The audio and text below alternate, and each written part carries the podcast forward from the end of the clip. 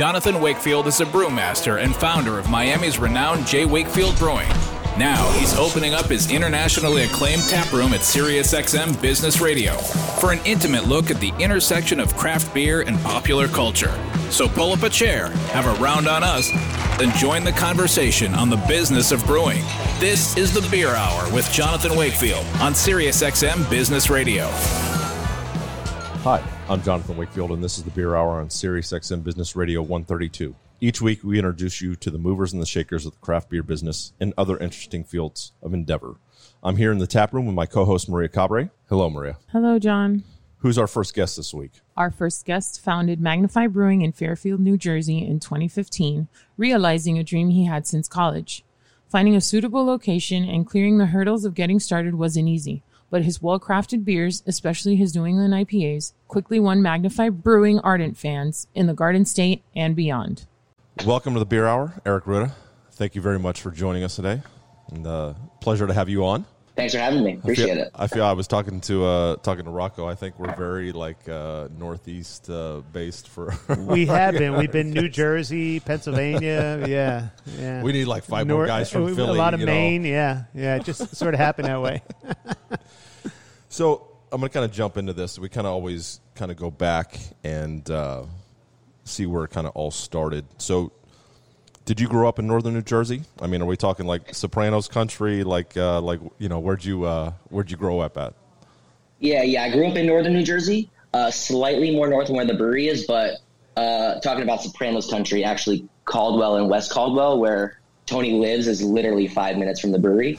So, uh, Soprano country. Well, now we get distroed in Jersey. Hi, Eric. What's going on? Um, so we need to go pay uh, Magnify a visit. We gotta go up there. to do Yeah, a yeah. Sopranos. Yeah. Yeah, yeah. The only uh, We I mean, listen, I've been to Jersey plenty of times, but I think the only I lived the in only- Jersey. Right, right, I, right. But I mean, the only I was born and raised in Jersey. We went up in the Jersey thing. so. But I think the only time we've been to, to Jersey like since Was for is Augie. we got on the ferry and went to Carton. Yeah. Yeah, yeah. Yeah. yeah, so- yeah. So hold on. How far is North Bergen from you guys? Oh, close, close. Twenty minutes. That's where I live. Actually, from where I live, I live in Hoboken. It's like ten minutes. Okay, from you where I live in Hoboken. Nice, nice. Yeah, yeah. So, when did you first experience craft beer, and what was that kind of aha beer that kind of lit the fire for you? Yeah, yeah. So my story sort of is that that uh, I went to school in Maine. So I went to uh, I went from North Jersey up to Bates College, which is like 45 minutes or so north of Portland. Okay. Uh, in Lewiston, and uh, you know, typical college experience. Drank a lot of you know Bud Light at parties and stuff like that. And then um, part of uh, my major was I, had, I was an environmental studies major, and I had to do an internship in ES in some way. And uh, there was a brewery down the road called uh, Baxter, and they had an internship, but they a lot of their marketing was environmentally friendly, so they were the first brewery to can all of their beer, like all their their core beers, uh, which was like pretty novel at the time. Um, they uh, only purchased wind power. They donated all their spent grain. So I kind of could write that off as like an environmental internship. So I, I interned there a couple days a week for a couple years. And, you know, working there at, at 21, I'm like, oh, I, I can grab some free beer. Okay, th- this works. So I remember, you know, the first time I had their IPA, uh, it's, it's a little bitter, but I was, you know, taken back at first. But, you know, as, you know, it's free beer. So, you know, drinking it over and over. I'm just like, man, th- you know, then you start to crave it. And I was like, holy crap, like this, this is, you know, all of a sudden you go to parties and I'm like, not really able to drink what's there. Um, you know, that sort of, you know, that sort of did it for me. Nice. So, so you took this this this internship, you know, from the college at Baxter Brewing in Maine. What else? I mean, is this really where you started to learn about the brewing process beyond like the environmental studies? I mean, did you really? Uh, was that the point that it was kind of like you started getting in depth with the knowledge Yes. of the first beginnings of brewing? Yeah, yeah. The, the internship honestly had nothing to do with environmental studies. It just got me in the door, and it got me credit. It got me uh, class credit for it. So uh, yeah, but it was sort of rotational. So I did a little bit of everything, which I thought was super valuable. So you know, helped on the canning line, helped you know shadow people in production, helped with uh, you know did some days on the road with the reps, like well went with the marketing people, which you know they kind of let me do whatever I uh, I kind of asked, which was really really cool. And like I'm not saying I did the most meaningful stuff there, but just to be around them and just to like you know, be there and be a part of it. And, and while I was there, they were expanding like 4X. They added, I think, six 240 barrel fermenters, Whoa. which is crazy, Right, crazy. Um, super exciting time. And you're just like, wow, this is awesome. There's explosive growth. Like, this is just the coolest thing ever. Just loved it. You know, even though what I was doing wasn't, you know, uh, you know, super instrumental with their success at all, but uh, just ended up loving it. And then uh, my girlfriend at the time was a year older, and she worked in Portland for while I was a senior, and she was uh, she was graduated, and I would spend a lot of weekends down there in Portland and going to different breweries, going to restaurants, and just like you know that's where it really really clicked. Where I started getting into like the food and beer scene, and and just just loved it. You know, just all of a sudden couldn't get enough. You know, Nice. That's where it really really started. Nice. So, at, like, at what point? I mean, was this like senior year along this journey? Was it after college that the idea of opening your own brewery kind of came to fruition? Yeah, no, definitely, definitely. After seeing like the excitement that I was having and that other people were having around craft beer in Maine, you know, I would come home on breaks and I'd be like, "There's, there's nothing around." You know, like, you know, at that time, the exciting breweries in, in New Jersey were were Kane and Carton, and they were an hour, fifteen, hour, twenty, hour, thirty minutes away, and uh, that's just like I know people do it, and I know people you know come to our brewery from farther than that, but to go every weekend is asking a lot. So we were trying to build something up in North Jersey, where I was from, that's more local, so we could build that you know same community that Kane and Carton had down the shore, or that you know Bissell Brothers was building in Maine, um, and, and do that up in North Jersey. That just there was there was really not much around at all. So, there were no breweries in North Jersey at this time.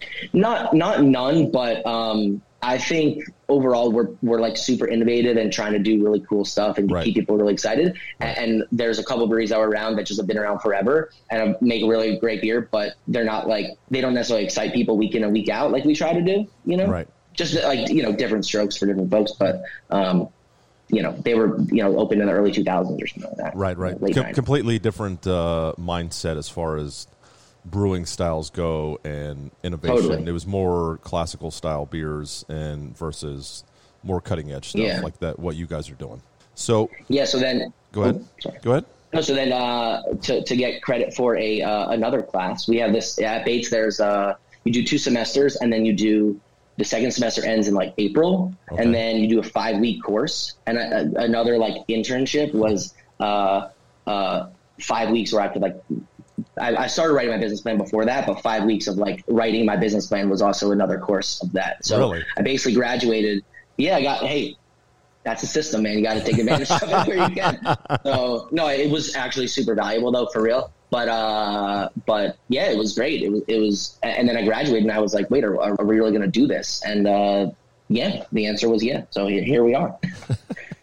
So, so what were like some of those initial challenges when you were looking for a space to open your brewery? So what we did was we would we we were looking at spaces, and then the you know as soon as we looked, we were like, okay, like I could see this.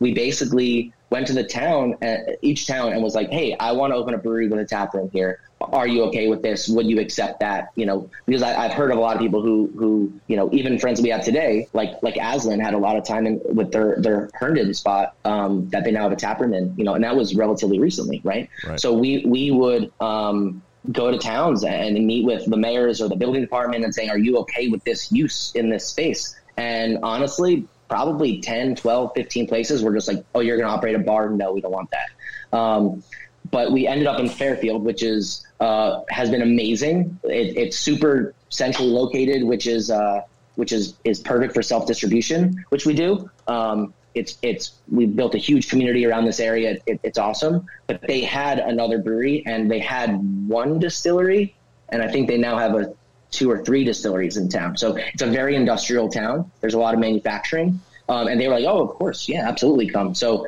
um, we ended up there, and now I think there's yeah two breweries and three distilleries in town. Um, but they were like, "Of course, of course, come to town." So That's they had no issue at all. What were some of the? Um, I'm trying to remember. You guys can have tap rooms, right? Or no, you cannot. Yes. No, we can. The laws are super weird though. But, you know, obviously when we opened though, like seven and a half years ago, tap rooms weren't really a thing. Right. So like even in our business plan, right, like we didn't really plan on making any money out of the tap room. It was more just, you know, anything is extra to help pay the bills kind of thing.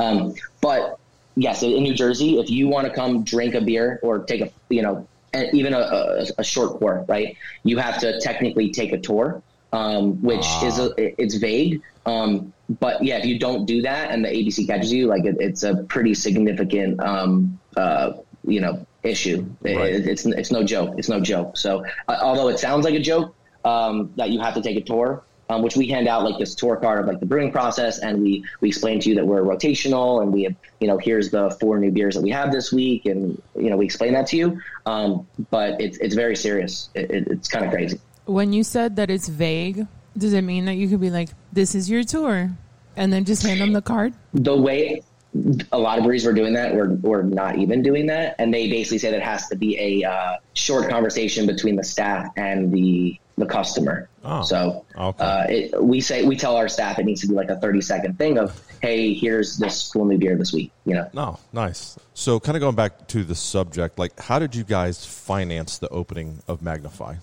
uh, that was so so I, I started out of college i did have money saved up uh, so that was a part of it, and then uh, some some money from family and and mostly family and, and friends. Nice. So okay, but we, we were a, sh- a shoestring operation, and, and, thinking back, I don't know how we did it on on such a low budget, but we made it work. and uh, yeah, it's it's weird to think back. And then as we as we grew, we we basically doubled every year for three years, and we just did it through cash flow and you know, we started canning and that was all of a sudden we needed more tanks. So can release after can release and hey, there's some money in the bank. Let's buy a tank. Let's buy a tank. Let's buy a tank and chipping away. Nice. Nice. So what, like when you guys first set up, what was your setup like when you guys first opened? What was your brewing setup we, like? We had a 10 barrel brew house and then uh, four 20s and one bright. So not a lot. Um, and really where it took off is we, we, I remember like eight or nine months in, we made our first hazy IPA, and I just we weren't even canning at that point, and we just were we've never sold so many growlers before, and I was like, oh man, we we need to can this, and right. uh, the rest is history, as they say. So, at what point, like, uh, did you meet your head brewer Eric? Yeah, so so that is a is a little bit of an interesting story. So I right now do a lot of like sales, marketing, HR, a little bit of everything like business wise. And Eric oversees all the production. He's our, our, our head of production. So everything beer related. Um, we met on uh, Pro Brewer, which is like they do classifieds and, and, right. and, it's like a brewing industry website for those who don't know. Um, and he did a lot. He actually brewed at Greenpoint, which is no longer there, but Sam from Other Half was actually uh, his boss, which is kind of cool. Um, then he moved out to California, had a couple brewing jobs there and worked especially at a contract brewery. So he had like five or six years of experience at that point. And actually, what I really liked about him was that he had so much contracting experience where he's like, you know, he's not at that point, you know, 10 years ago, people were making, you know, their four core beers for the most part and, you know, seasonals and then limited releases here and there.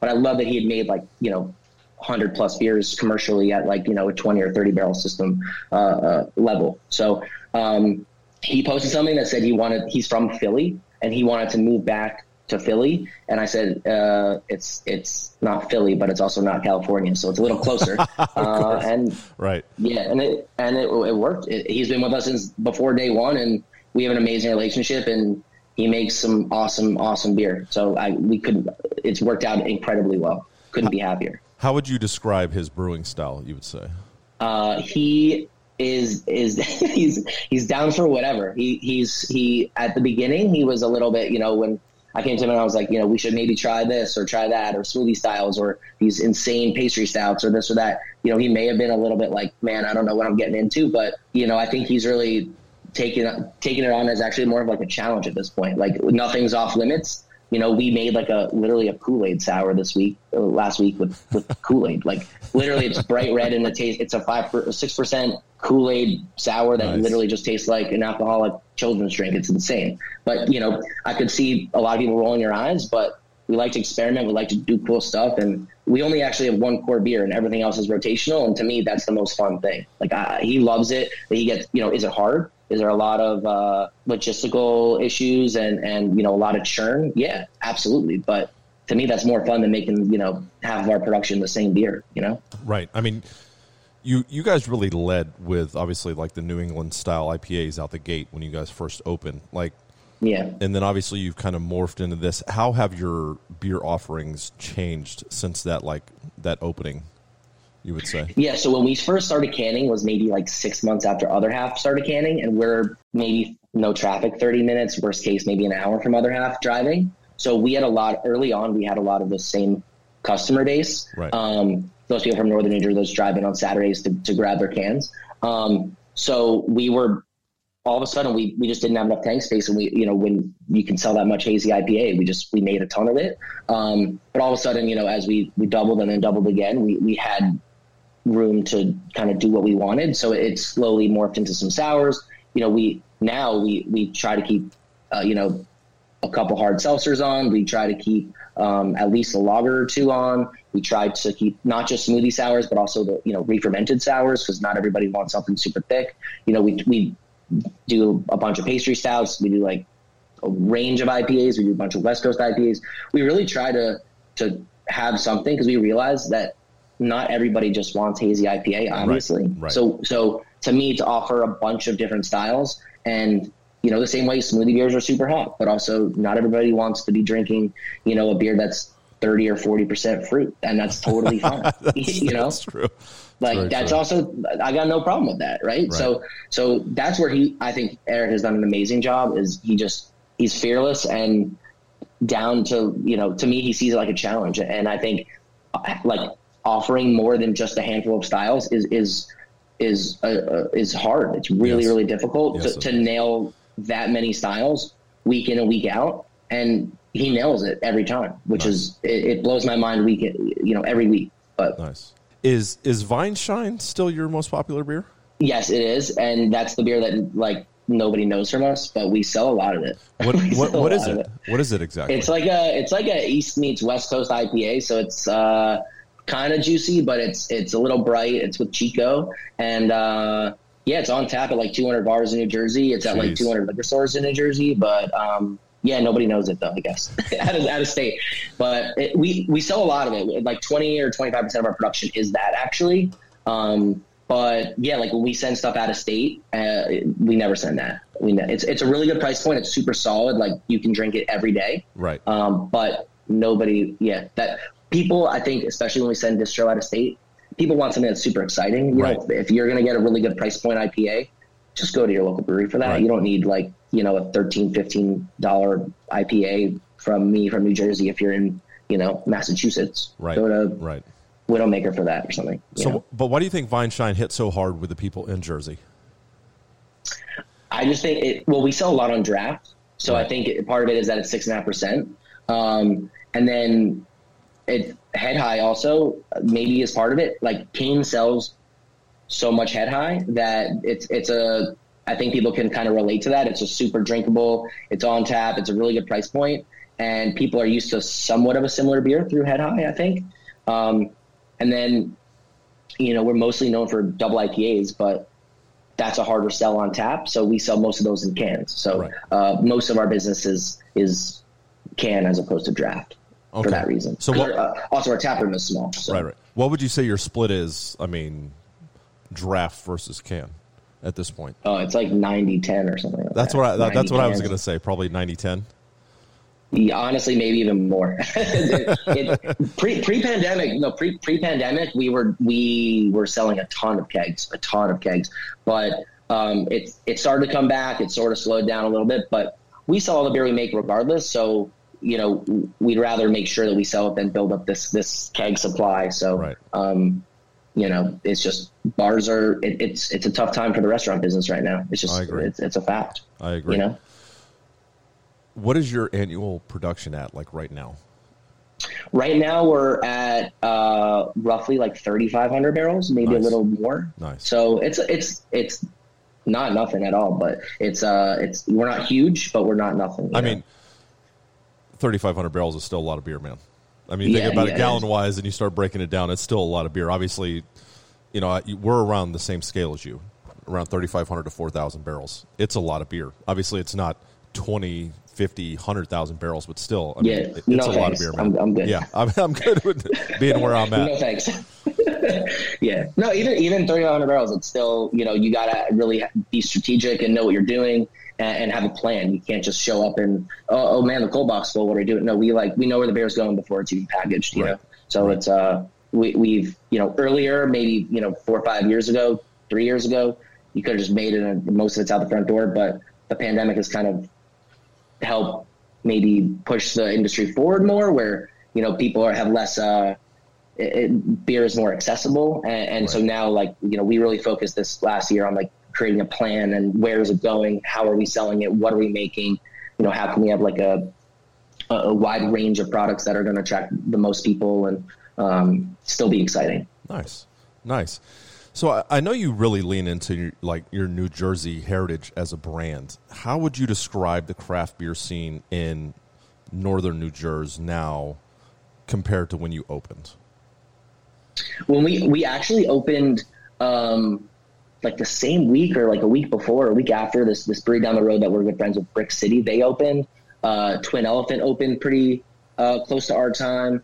Uh there there's a bunch. I mean it's not northern new jersey but we're good friends with uh, d96 too. They're they're right across the border. So right around our time um people kind of got the same idea that i did i guess. And, and instead of being you know you know the, all the breweries down the shore or down in south jersey where um, real estate is also a lot cheaper. Um, a lot of places start to open, so it, it's it's exploded. It, it's you know not everybody also wants to go into Brooklyn every week. You know, it, Right. it's it's No. a hike. No way. So That would be a so it's I mean it's awesome, but it, it's a hike. You know, so it's New Jersey's northern New Jersey, especially you know the the top third of the state and maybe like northeastern part of the state is, is huge now and making really really good beer.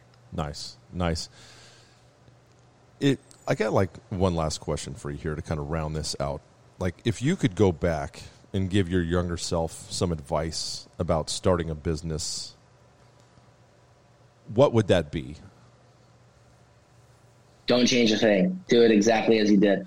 I was I, honestly I, the advice would be the advice that I would more give to other people is is go for it, man. Just you're gonna regret it if not. My I I still remember when we signed our five year lease, um, our first our first one. That was the, literally the scariest day of my entire life. I, I like I was physically ill for like two days. I'm like, oh my god, we're actually doing this, and I I've never been more like oh, I, it's it, it's bringing me back to some trauma. Actually, it, it's bad. It's real. It was really really scary, and um, you know, in hindsight, what did I do? I lived at home. I spent no money. I spent you know 80, 90, 100 hours a week for three years. You know, busting my ass working. And but to be honest with you, at 22, 23, 24, 25, that's the time to do. I have I have nothing to my name. You know, Right, I, I put every dime I had in there. I'll tell you what, if I had a wife and kids and a mortgage and a car payment, no way would I be able to do this. No way. So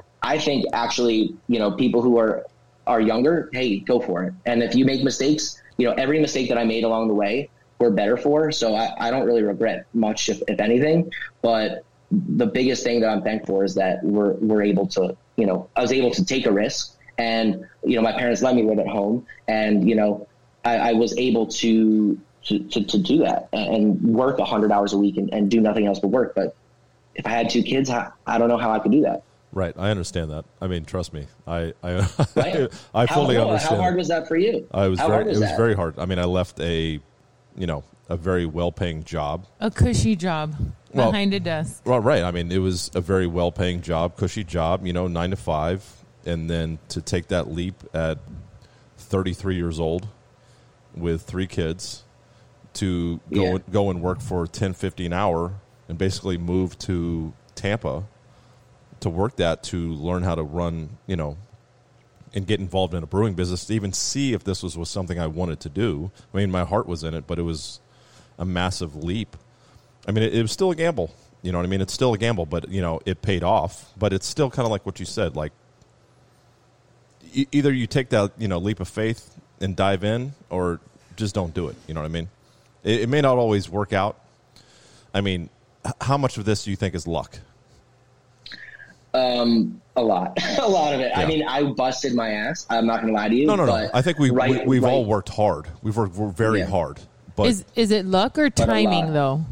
uh, well, Because- I, Timing I, has to do with luck. Yeah. I think luck and timing have a lot to do with each other, and I think it's being in the right place at the right time, and opening at the right place in the right time, and having those beers that are attractive at the right place in the right time. That kind of launched a lot of us, Eric included, us. I mean, So all the stars need to Totally. align. I mean, it's it's, it's a lot of luck. I mean, I think it's a lot of luck. You know what I mean? And but now there's more and more of us. But those of us that started seven, eight years ago are kind of rooted and cemented in this. And the guys that keep still pushing the envelope, like like Eric, you know, we're still out there. And I I don't think we're ever going away. But I think a lot of that was a lot of timing and luck. You know, just a lot of luck. Do you think the biggest challenge now, Eric, is kind of staying relevant?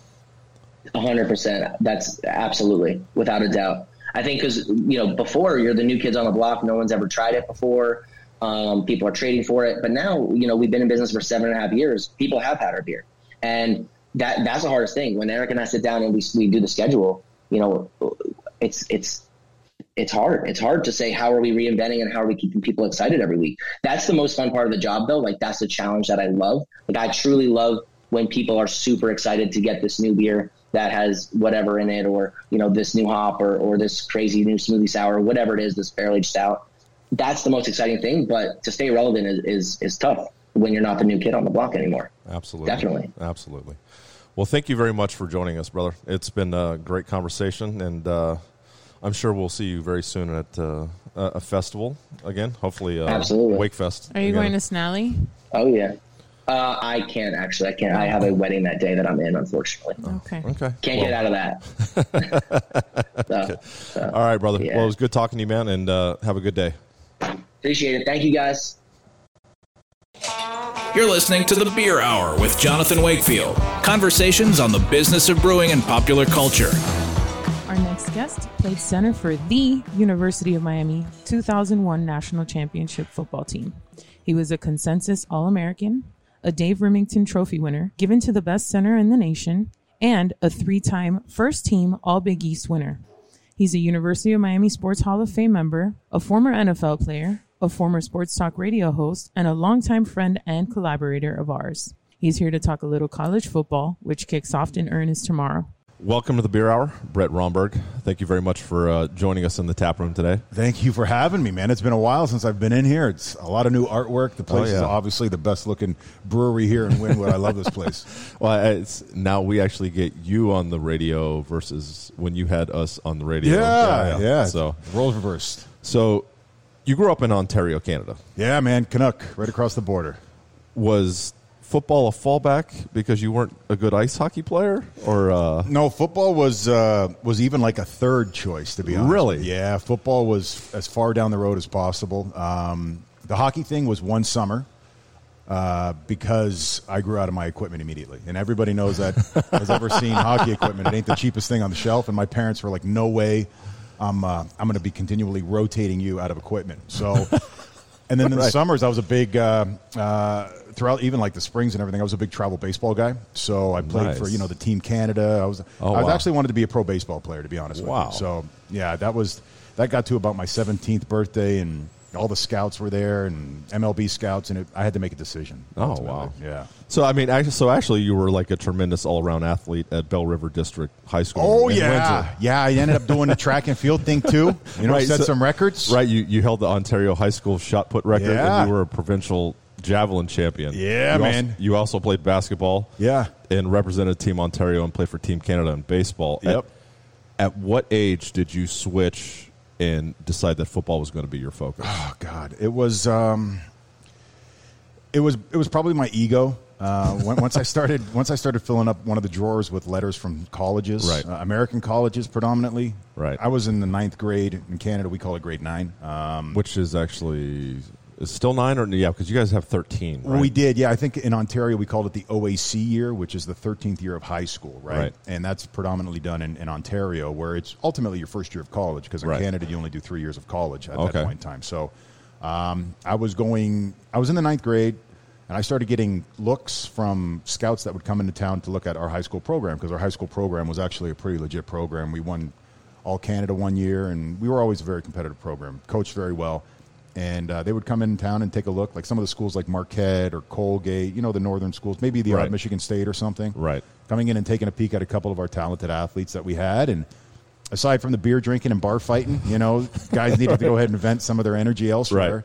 Right. And uh, they were like, oh, where's that kid going? And then my high school football coach was like, no, he's a baseball player. He's, he's in the ninth grade. And they're like, pardon me? So obviously I was a little bit bigger than the other kids. And I was more in tune with trying to pick up girls. So I was more of a weight room kind of guy, you know? Okay. Um, I'd spend hours at the gym and uh, doing it for doing it for the women, not for the sports or the Right. recognition. So, but then eventually, my high school football coach was like, "You could really do something um, if you really put your mind to it." And he was also my track coach and my basketball coach. So, Oh wow. basically, a big, big mentor, like a huge mentor. So uh, that that's what I was going to say. Like across all the sports you played, was there really one coach that really encouraged and inspired you in those early days? Absolutely, John Bloomfield. Yeah. John Bloomfield, and I, I, I mentioned him at my Hall of Fame speech. I invited him down here to the University of Miami Hall of Fame when I got inducted back in '13, and Bloomfield was uh, a huge, huge influence in my life. He, mean bastard, like just mean, but offensive lineman mean. You know what I Okay, mean? oh, yeah, he- I know that. He wanted to create. You know exactly what I'm talking Oh, about. He wanted to create structure. Um,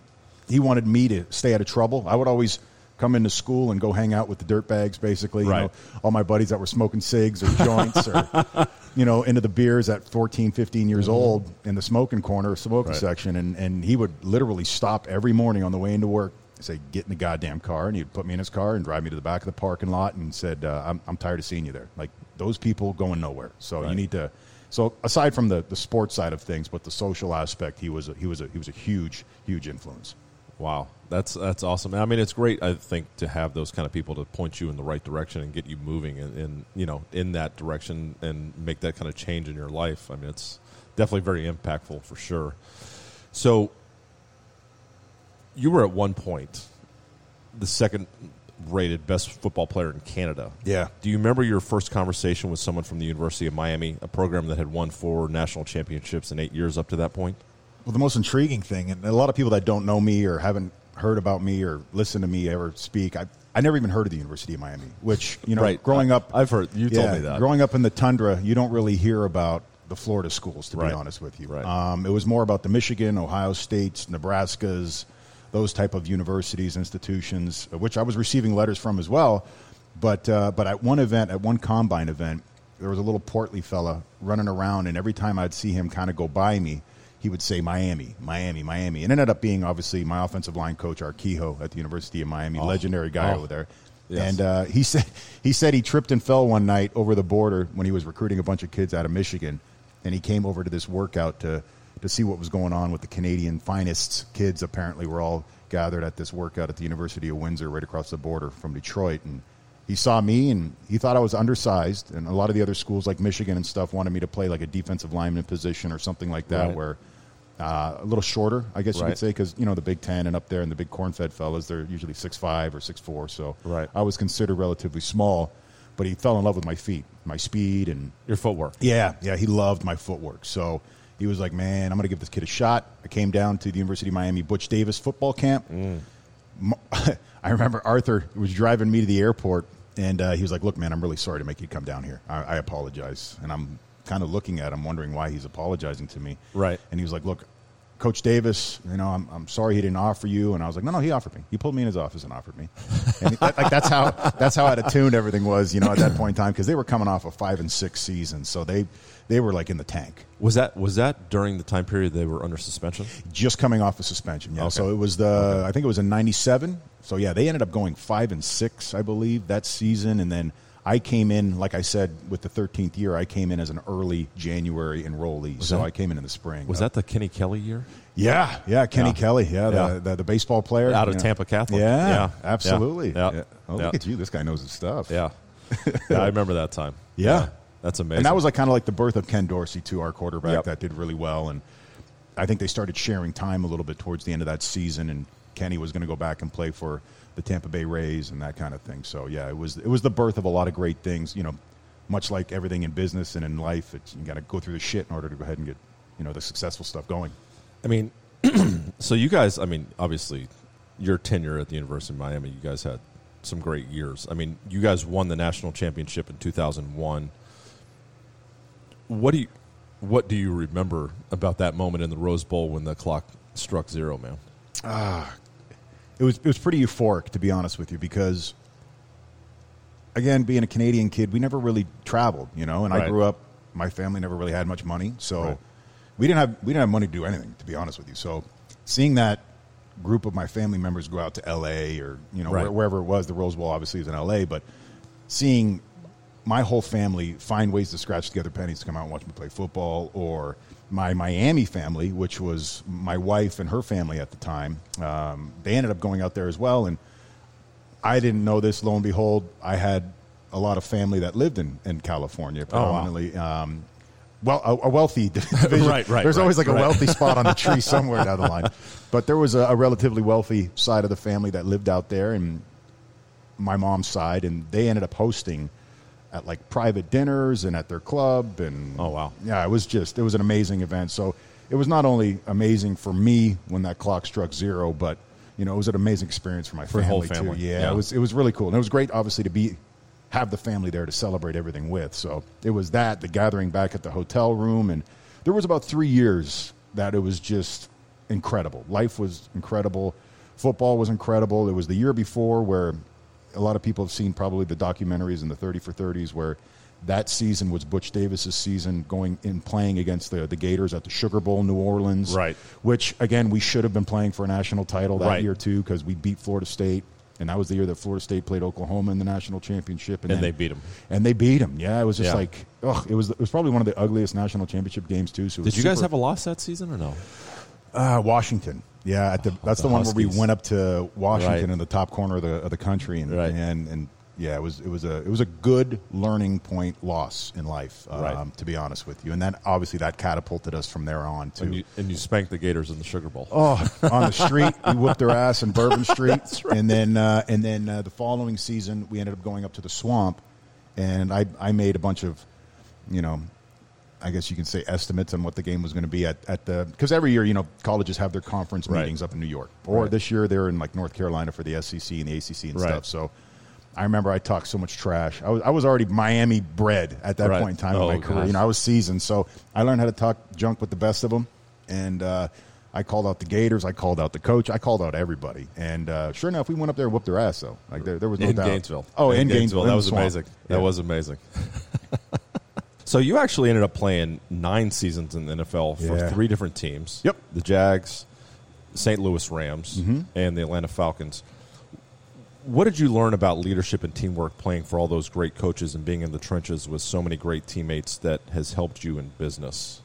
Well, that's that's the one key word, right? Is the business, and that's definitely what the NFL is. It's it's more about responsibility, business, Right. and it's like it's a it's a meat factory. For to Yeah. be honest with you, it's if you are not able to perform and do your job, there's definitely someone else that is might be a somewhat of a drop off, Right. not much, Right. but they don't care. If, if you're not going to be accountable, responsible, being where you're supposed to be when you're supposed to be there, and then not putting any kind of bad light or press or any kind of emotion towards the franchise on that, then you're good to go. You know, you do your homework, you work hard, you study, you you know, you do all the other things that the majority of the other kids take for granted, to be honest with you. There's a lot of talented individuals that are probably way more talented than half the people that are in the NFL, but just couldn't get their shit together. Just Right.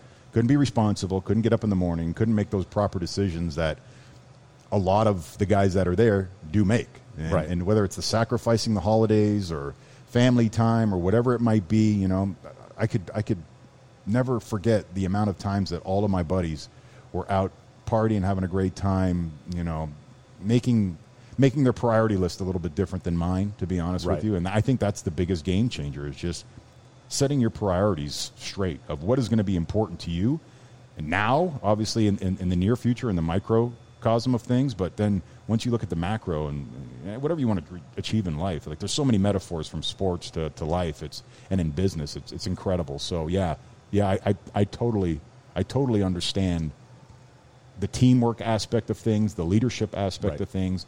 Guys that have been in the trenches that have seen things unfold that uh, that you have not at that age and time. Like 21 is totally different, especially in the sports world, than a 28, 29 year old vested guy that's been there for a long time that has Right. been screwed over by management, that has not been screwed Yeah. over by management.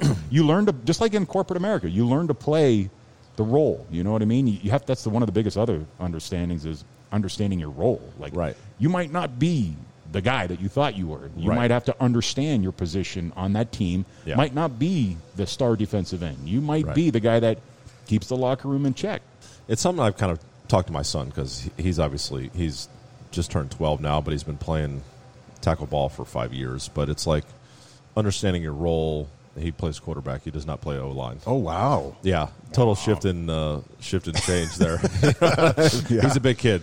I mean, he, he would fit on the line, but he's got an arm and he can move. Oh, so that's awesome. It's it's a little different, but like kind of understanding your role in the team and where that fits. But also, I think football has changed from when I played and from when you played. It, it has become more and more of a job, even at the younger oh, ages. Oh, absolutely. That's that's another thing that I've been kind of dealing with hanging around the University of Miami. It's a job. Yeah, and then now you're starting to throw into the fold the NIL deals, Right. the NFT stuff, and then the compensation, and these kids now become almost like their own marketing company. To be Right. honest with you, and obviously social media started all that off. Right. Um, I, as awesome as it is, you know, and, it, and it's a great opportunity for these young men to kind of like Yeah. treat themselves and their body as a business, and Right. it makes it a little bit more. I mean, what what, what do you think about the NIL thing? I don't like it. I don't. Yeah. I, uh, I I think this is going to kind of bite them in the ass at the end of the day. Well, I, my thought is is I don't mind it to a certain regard as far as like if there was a cap. right. If there was a If they're cap, finding structure behind it, then, right, if then I think a it's going to cap, like a guy comes in like, hey, you, your max is you can make fifty grand a year. Mm-hmm. You know, that's fine. But like to be ungoverned, unregulated, Yeah. like kids making four hundred million dollars, Yeah. you know, a year, Yeah. like I mean, that's NFL money. like there's that kid that's coming out of uh, it's going to go to Tennessee. He's like a quarterback that's about to make like 13 million or 15 million Right. to go to Tennessee or something Right. like that as a as a 17, 18 year old kid. Like he, he, he doesn't even have to go to the NFL. Yeah. I mean, he's already set. yeah, that's uh, I, I think I think it's going to remove a lot of the passion for the game. Well, that was that's been one of my big things, like growing up. Even like watching it, NFL's great to me, but like college was always about the passion and you play with your heart. Absolutely. you're playing with your heart. The fire inside you. You want to beat these guys, rivals, etc. It was never about the money. I mean, you're trying to get to the place that you make money. Correct.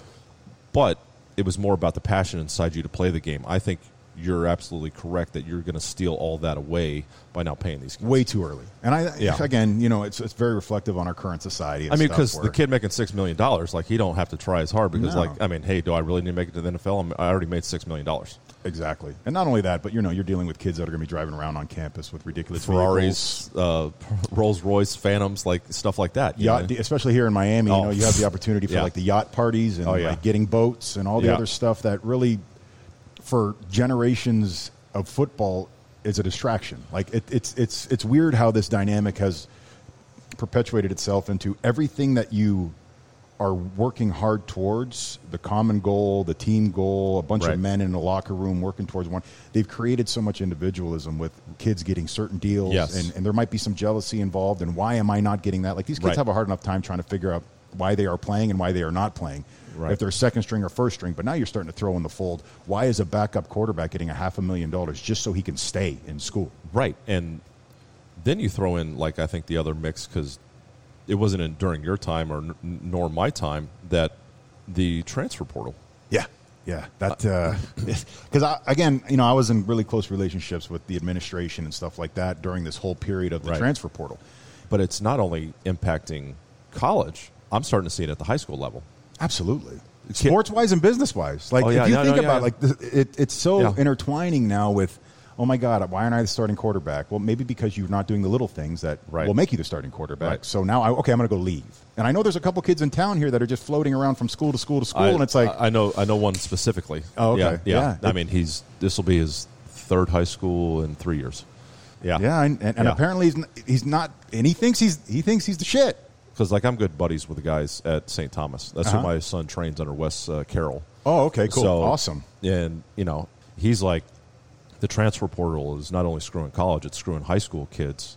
because it's closing windows that were open at one time because there should have been a rotation out of players Yeah. and opening doors, and now you don't really have that anymore. You're also removing the whole loyalty tag too. Doesn't- You know, it's like start something, let's finish it, kind of thing. Doesn't Yeah. that oh, like make you less uh, attractive to a school? Maybe Well, at- at this point for him, yeah. I just Yeah. like what, what is Yeah. it like?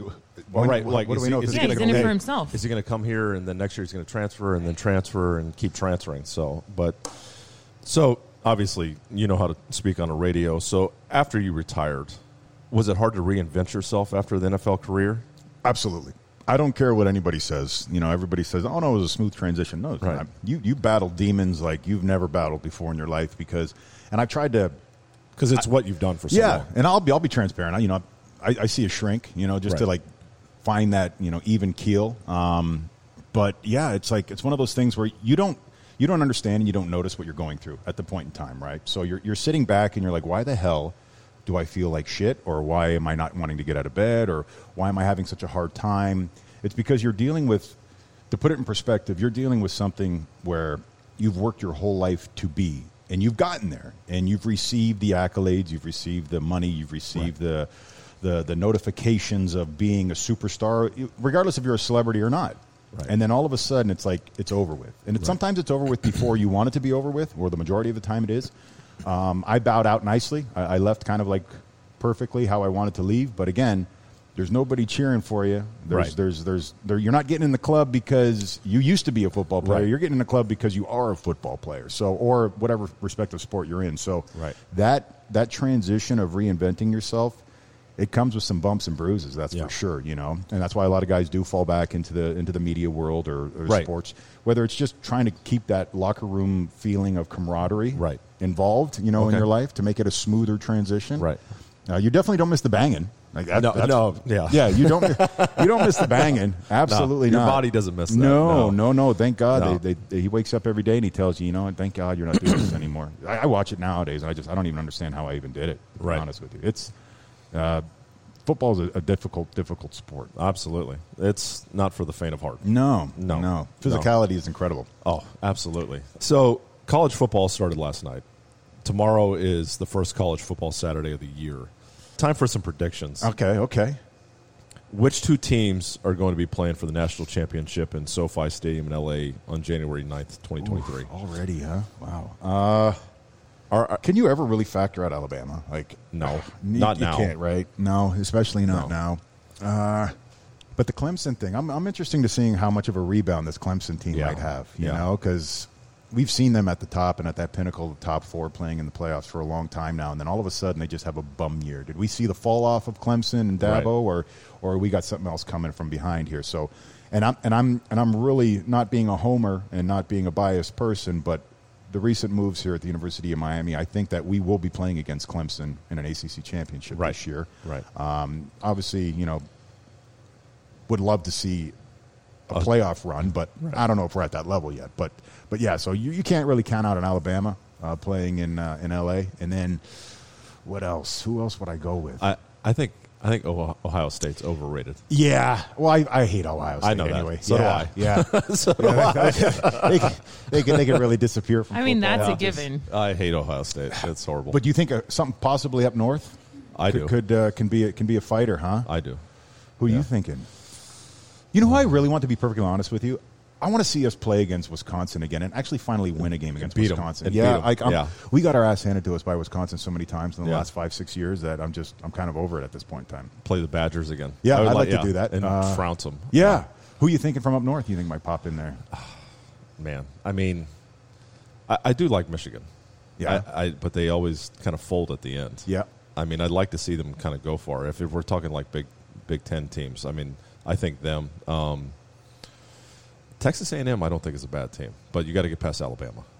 You know, So you think this game against Texas A&M? I, I, and Miami I, I think if Miami be beats awesome? them, I think I think we're on a good track. got it.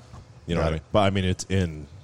It's up there. Yeah. Yeah, I mean, it's Yeah. that's a tough area. Yeah, there's, there's really nothing else out. going on. Yeah, there's nothing else going on over there. No. no, I know. How do you feel about the Cristobal, the Yeah. Ed Reed, the? I'm in love with it. Yeah. I'm in love with. I, think we all are, but you know, it's nice to hear from. Yeah, that we were we were a you know, there was a couple of us that they were kind of hanging out and talking with and consulting with and, and getting our opinion and our view on how we were going to go about moving forward. But the best thing that happened to our university was Kirk Herbstreit slamming us on national television. And, Oh. and it was it was the best best because Kirk was like he was talking to me about it and like immediately because our AD was blowing up his phone. Right. At that point in time, Blake was like losing his mind because he didn't hear it live. And neither did the president of our school. Ooh. It was one of those where, did you just hear what just happened on game day? And oh my God. And then panic mode. And then now the president of the school finds out. And then within 24 hours, a mass email goes out to the student body Right. and the alumni reassuring how devoted that the program was going to be moving Right. forward in athletics. So It was it was a wake up call huge. because I, I mean, I've been a fan since I was a kid, and always wanted to play there. Did not, but I still love the team to death. But this past kind of decade Yep. or more, it's I feel like they've been just on cruise mode. Totally. They rode the wave of, of what we accomplished you know, all the way through 2003. And then Yeah. ultimately it was after Butch Davis's last recruiting class, everything kind of slid. You- Yeah. You know, had the one the one year with Mark Richt where the turnover chain came out and, you know, we Oh, had that nice yeah. that nice Yeah. gimmick going on. And But, uh, yeah, it's been smoke and mirrors for the most part since then. And, and finally, you know, finally the school is now back invested in athletics and realize the importance of Miami football in college athletics. So I got one last question for you though. Like, do you think we'll get back to that day, or do you think we're always going to be kind of fighting this kind of subpar, almost there, or do you think Cristobal is going to make this change and ha- I, think- it I think Mario's going to make it happen. yeah. I know. I I'm- mean, he's a hometown guy. He's a hometown guy and he's a hard freaking worker, man. There's Yeah. a reason why he worked for Saban for so long and Right. won National Recruiter of the Year, and the reason why he's there at four in the morning and doesn't leave until Yeah. eleven o'clock at night. He's he's leaving no stone unturned. And I know there's so many cliches that you could throw at it, and Right. people felt high about Rick, people felt high about Manny, but. If anybody's been over there lately and has seen the, the difference, the dynamic, I know the kids are saying it, but It's better than Al Golden. Mario, So- oh Christ, anything was anything's better than that guy. I, I I knew it was different the day I showed up at practice, and I watched Mario grab a kid off the floor, rip him up, an offensive lineman, like rip him up, and say, "You never lay on my ground here. This is sacred ground. never lay Okay. down. I better never see you." And I was just like, "Oh yeah, it's it's official. Oh, Like, good. It's official. Good. Yeah, it's Good. official." and Mario, for those that don't know about Mario, Mario's Mario's got a, a loose switch. He's a he's a He was an offensive lineman. He was an lo- offensive lineman that got into Gracie School of Jiu-Jitsu that Oh. was just a monster with that. And Right. then, you know, he wanted to kick the crap out of people all day long, all the Right. time. And and he was he was a little Sounds loopy. like an offensive lineman. Yeah, he's a little loopy. A lot of people see the reserved suit and tie guy, but once Yeah. he starts gripping that podium and like Yeah. staring at you, you know it's it's on like Donkey Kong. Man. That's amazing. Well, thank you very much for joining us, brother. It's been a pleasure to have you on. Oh, And my it's, uh, pleasure. glad to finally get you out here and sit down and talk some football and uh, about you, man. Oh hell yeah! Thank you for having me. I really appreciate it, and thank you for inviting me to this gorgeous brewery here. I, I, the listeners they got to come by and just check this thing out. It's incredible. Thanks for the plug, Brett. Yeah, we- You, appreciate that, oh, you've got to believe it. Jay Wakefield, Wynwood, you know it. All right, cheers. That's it for this week. I'd like to thank our guests, Eric Ruta and Brett Romberg, our co host, Maria Cabre, our producer, Rocco Riggio, and our editor, Brian O'Connell. Thanks for listening. You can catch us each Friday at 7 p.m. Eastern Time on Business Radio 132 or anytime on the SiriusXM app or wherever you listen to podcasts. Please rate the show and leave a review. Remember, people, the thirst is real.